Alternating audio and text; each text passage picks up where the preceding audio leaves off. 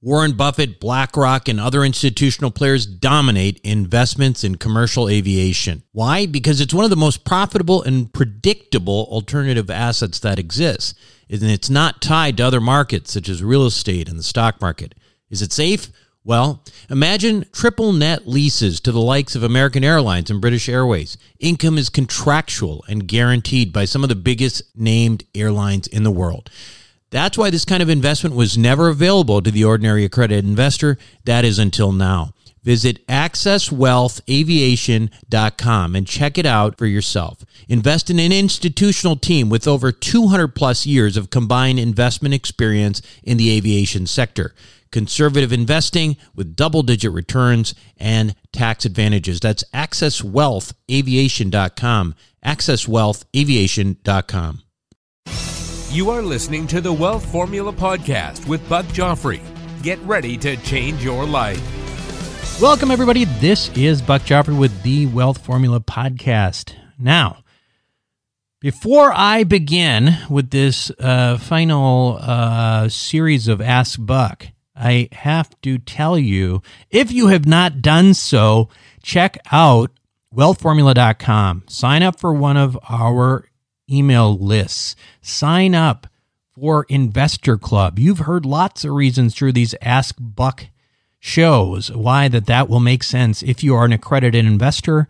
And the other thing to consider is to join Wealth Formula Network so that you can have these conversations live with me and the rest of the folks in Wealth Formula Network and also get some additional training through our course. You can go check that out at wealthformularoadmap.com.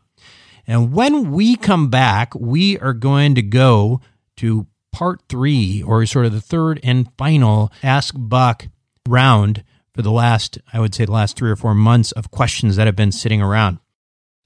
What do the Rothschilds, the Romneys, and the billionaire hedge fund managers know that you don't about growing and protecting wealth? As you might imagine, the wealthy have a few tricks up their sleeves. One strategy allows you to grow wealth tax free at a compounding rate with no volatility. It protects your money from creditors and lawsuits, and it lets you invest the same money in two different places at the same time. How about that for amplifying wealth? To learn more, go to wealthformulabanking.com. Again, that's wealthformulabanking.com. Self storage is a necessary evil. It's where you keep your stuff and forget about it. No wonder this stuff is so profitable and recession resistant.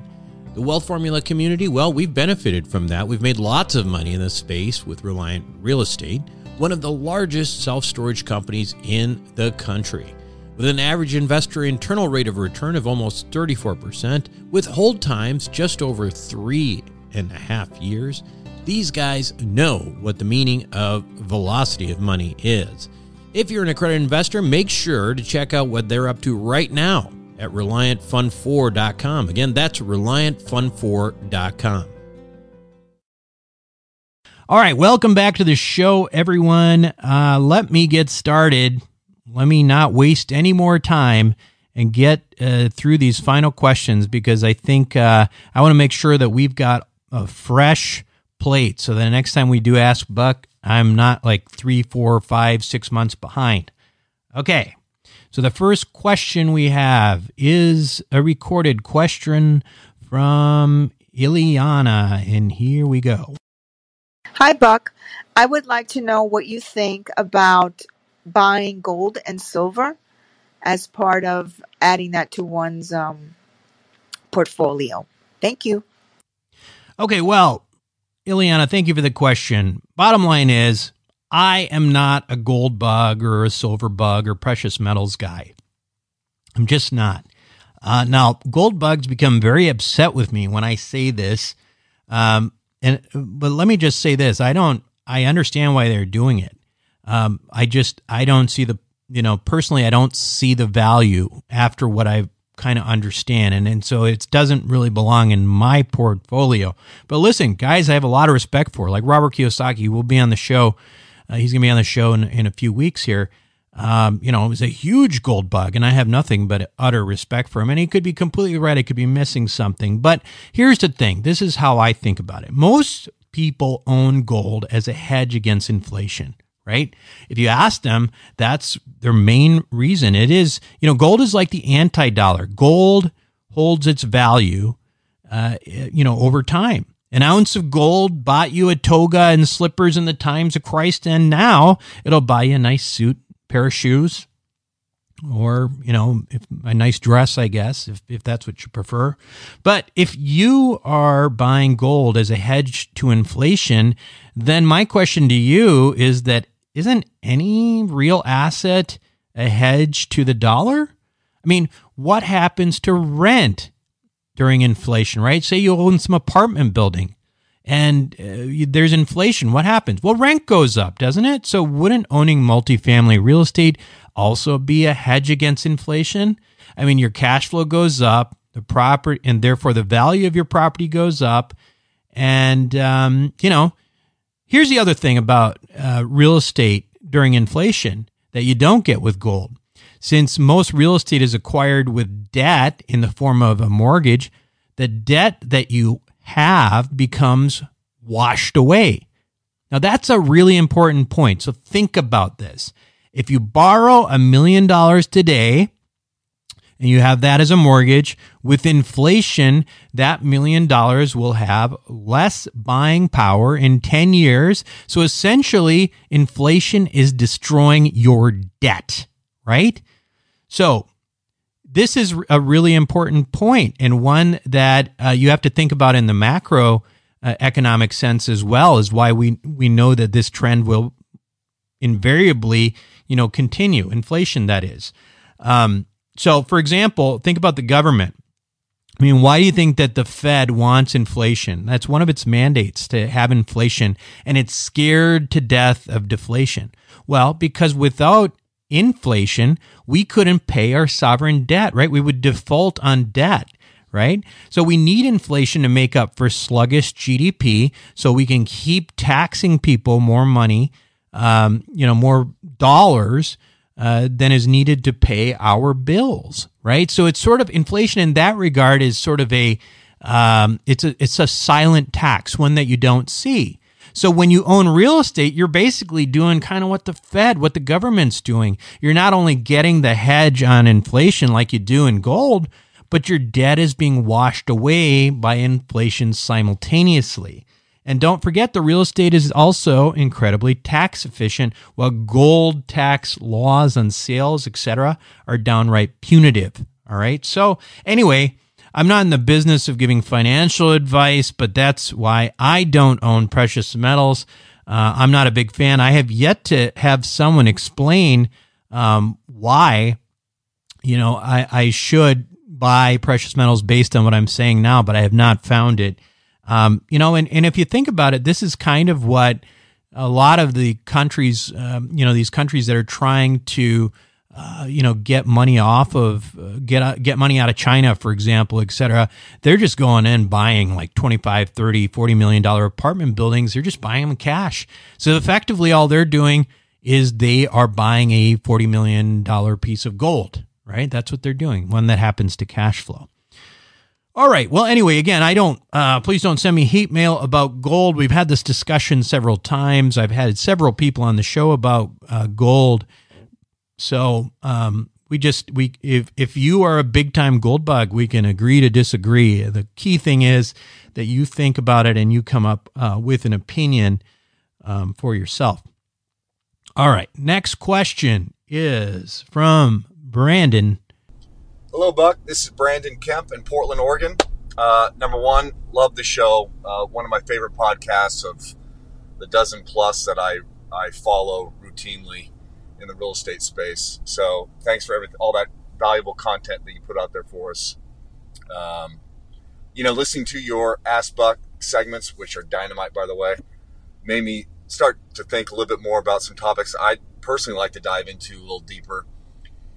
And I was listening to a Whitney Sewell podcast this morning where they were touching on uh, capitalization rates, obviously at the entry, but I, would love to learn more about how one targets a future exit cap rate and how different market conditions can uh, affect the cap rate out of our control, in our control. um, and how NOI ties all into that. I think a deep dive into just that could be a whole show segment, in my opinion. Thanks again, Buck.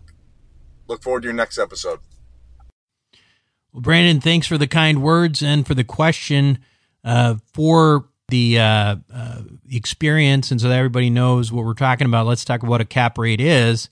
A cap rate is, of course, simply the net income of the property uh, divided by the purchase price of that property, assuming that there that there's no leverage, uh, that is that there's no mortgage, and that gives you sort of this baseline yield or capitalization rate. That's what people call cap rates. Now, cap rates are dynamic, right? They're based in market. Uh, what the market is, and they're different for different markets. They're different based on interest rates. Um, they don't tend to change particularly rapidly. They also tend to get lower uh, with lower interest rates. Why?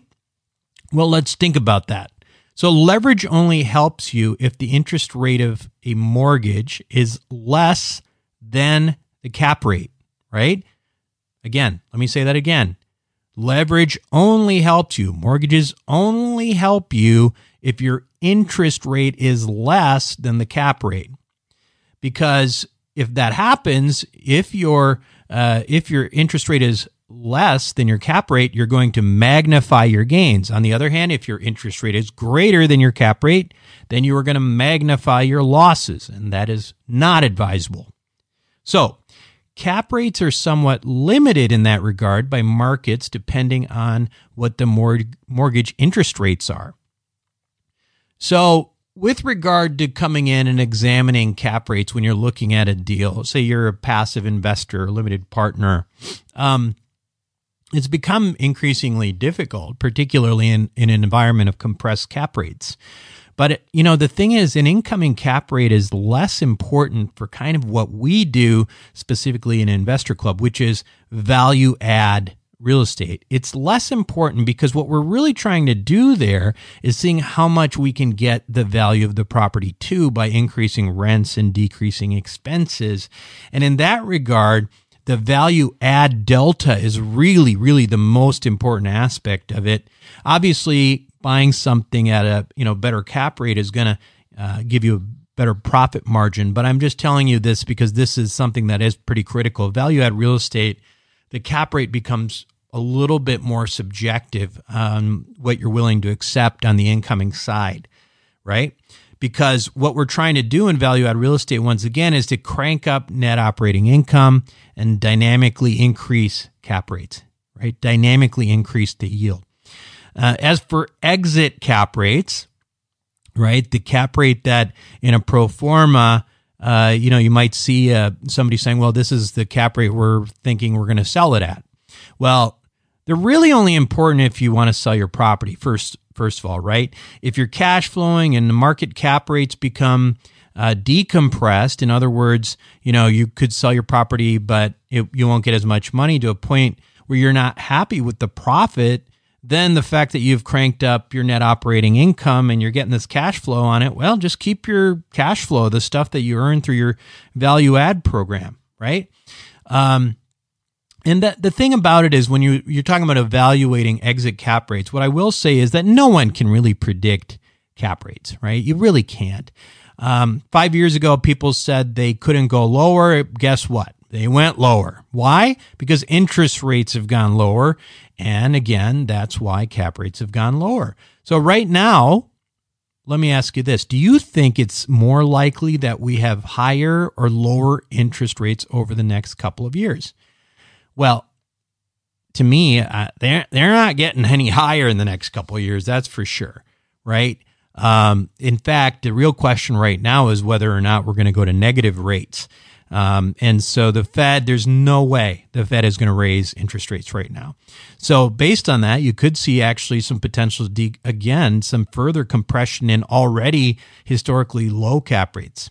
Now, as for the pro formas on the exit cap rates, here's the thing most syndicators, reasonable ones, are going to assume an exit cap that's similar to the one going in, which I think is acceptable because they're just not trying to predict the future. Um, there are some syndicators and some in our group, which if you if you are part of Investor Club, you've seen where we'll give you a range of exit caps that are based on maybe what you know historical decompressions, etc. Now that that again, even though you're getting those, you still got to take them with a grain of salt because who knows, right?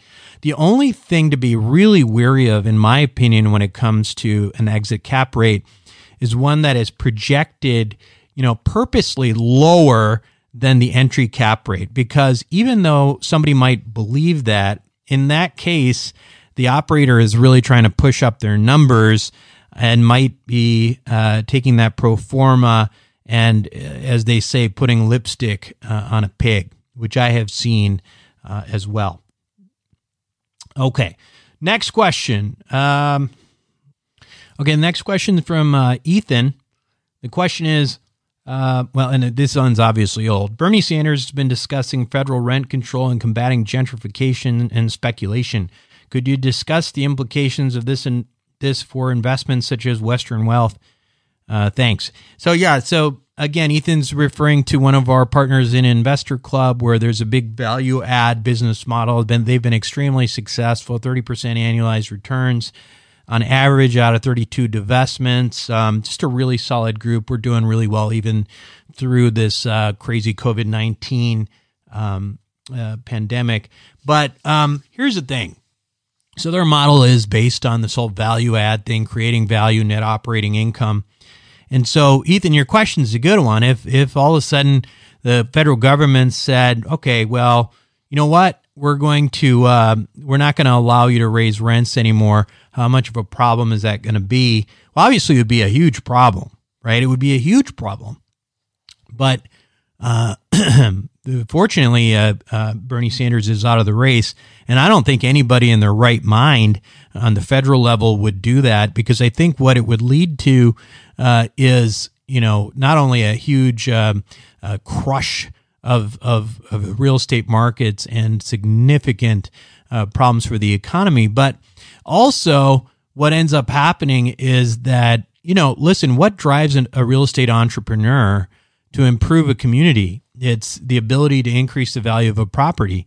So, you know, could they have certain sections that are maybe more rent controlled? Well, you already see that in in California and New York, et cetera. That's certainly a possibility, but I I I have a really hard time uh, seeing this as a uh, something that we need to worry about in the near future. Unfortunately, I don't think. Uh, unfortunately, Bernie Sanders is out of the race now anyway. And uh, if if it's a Biden presidency, there's no way he's just too uh, he's too much of a uh, moderate to do anything crazy like that. Um, by the way, uh, this is the reason why uh, you know rent control issues and state government laws and things like that are one of the reasons we never do uh, in Investor Club or personally just myself, I never invest in real estate in California or New York or any of those states that are, you know, uh, frankly, they're they're you know it's not nothing to do with the politics other than that they're not landlord friendly or business friendly, um, and so we try to stay away from those, and we stick to places like Texas and Arizona, and you know places that that are business friendly, and that these kinds of things would be you know virtually impossible uh, unless there was a wholesale change in the population. So, next question How is return of investment treated for tax purposes versus return on investment? That question is from Ravindra. Ravindra, um, the, the question actually it's, it's a pretty simple one to answer. It's um, the return of investment is not taxed. So, um, you know, if you're if you have some sort of refinancing event, uh, that that's your money. You're not going to get taxed in it. So we we brought up Western Wealth Capital a couple times. So in our syndication model, there is um, you know income from cash flow uh, that is sheltered by depreciation. Uh, and then you know you have these refis average around 18 month for full capital return, and in those situations, um, that money is coming back to you again in the form of tax free uh, money. Now the tax you do pay typically is again long term capital gains. Um, you know, if you're a limited partner, and uh, again, you may have some depreciation recapture. Uh, but again, of course, as we've discussed previously, if you use the whole golden hamster technique and you reinvest those into more property and you get more depreciation to offset uh, those gains, then you may end up not ending up paying taxes even on exit. That, of course, is what we call the golden hamster wheel, which I would refer you to multiple other episodes of Ask Buck if you don't know what that is. All right, let's see. Okay, the next uh, recording here is from Brett. Hi, Buck. This is Brent calling from Israel. I listen to many financial and investing podcasts, and I've learned from each one of them. There's only one podcast that, having listened to it, resulted in literally thousands of extra dollars in my pocket.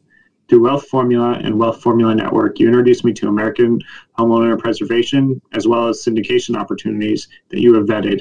I followed your lead, invested, and am making good money and increasing my velocity to grow my wealth even more. Thanks, Buck. I'll continue listening each and every week.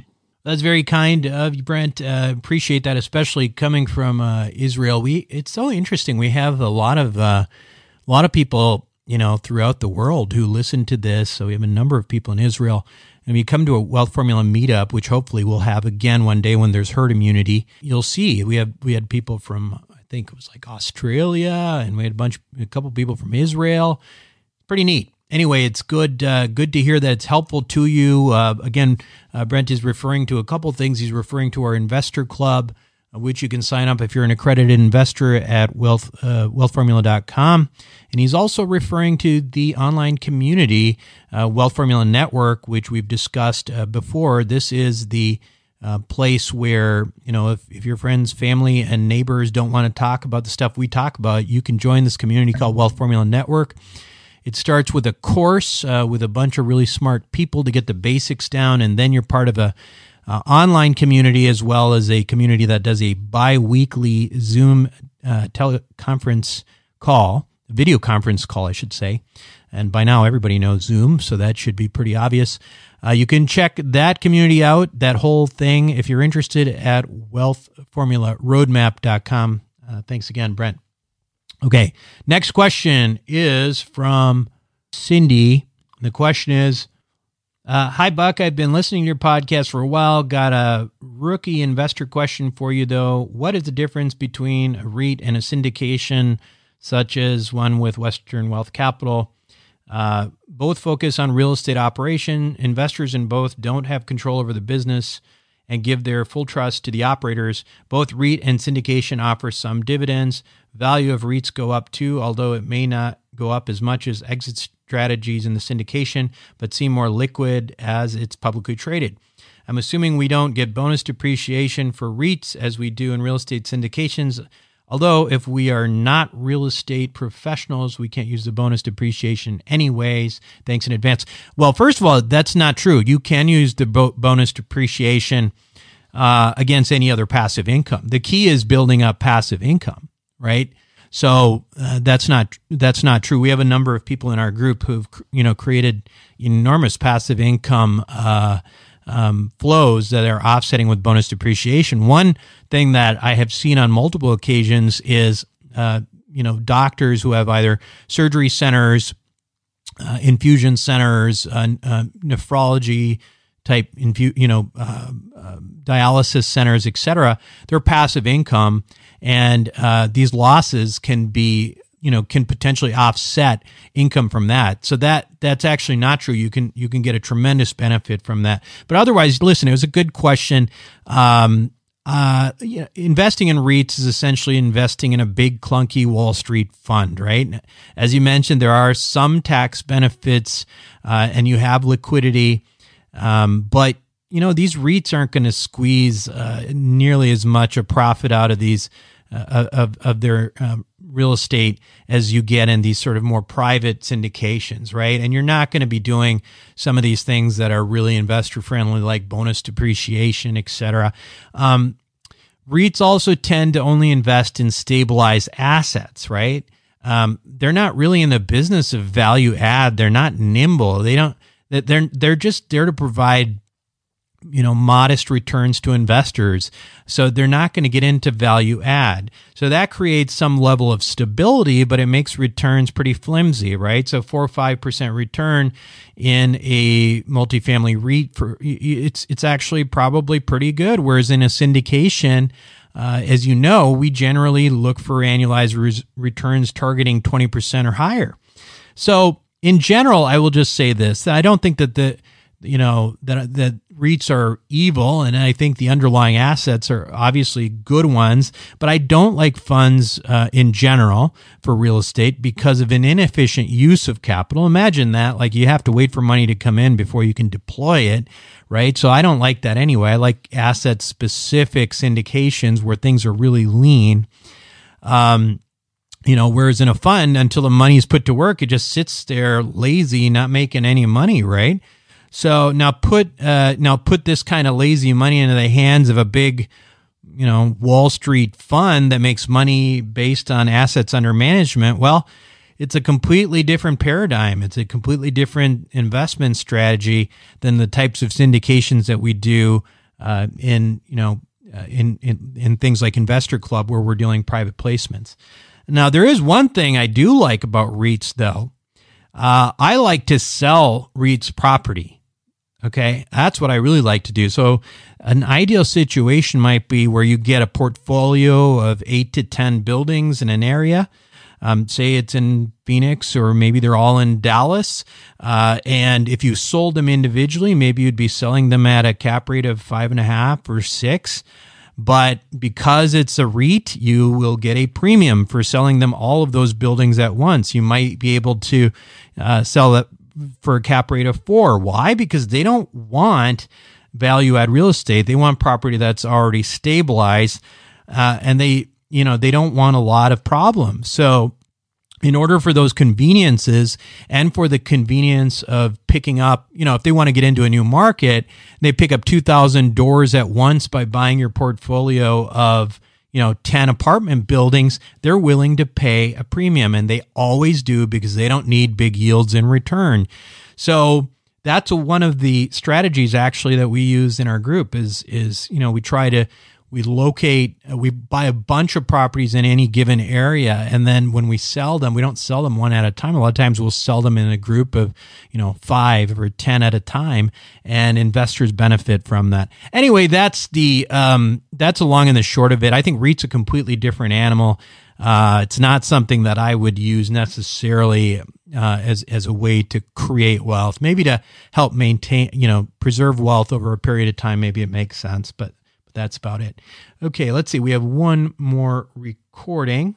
Hey, Buck, this is Ryan. I uh, just wanted to thank you for uh, all your help and congratulations on 200 episodes. Uh, saw you first, or heard you first as a guest on another podcast. Started listening to your podcast, uh, then became a member of Investor Club, and after that, Wealth Formula Network and the and the Wealth Formula Roadmap. Uh, started going to the meetups then also.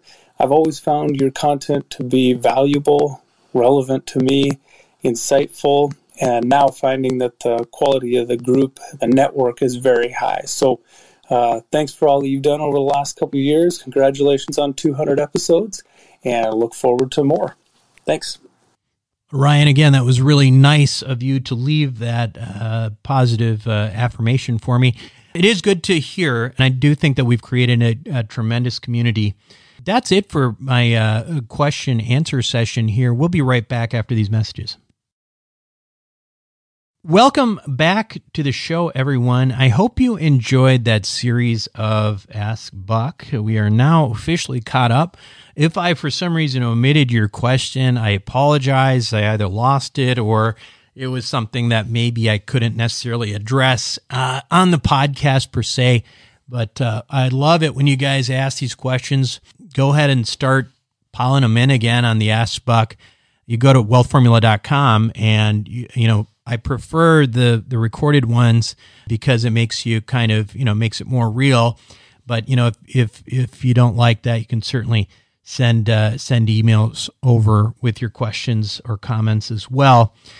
Uh, the last one was a comment from Ryan, of course. Ryan is a member of uh, Investor Club, which again we've we've referenced several times. It's where the magic happens. You can sign up for that at wealthformula.com. The other thing, again, I'm just going to hit home again because people who like these types of forums, you would love Wealth Formula Network.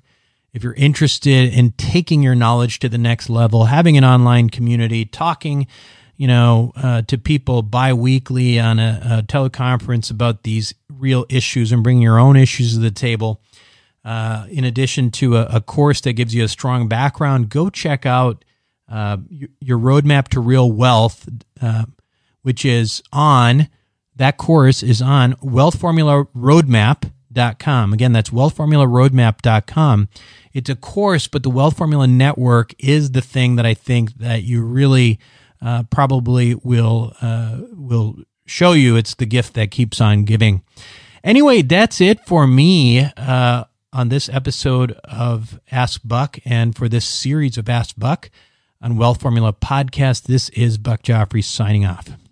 Thank you for listening to the Wealth Formula Podcast. Visit us on the web at wealthformula.com. The information contained in this podcast are opinions, not fact. As always, consult your own financial team before making any investment. See you next time.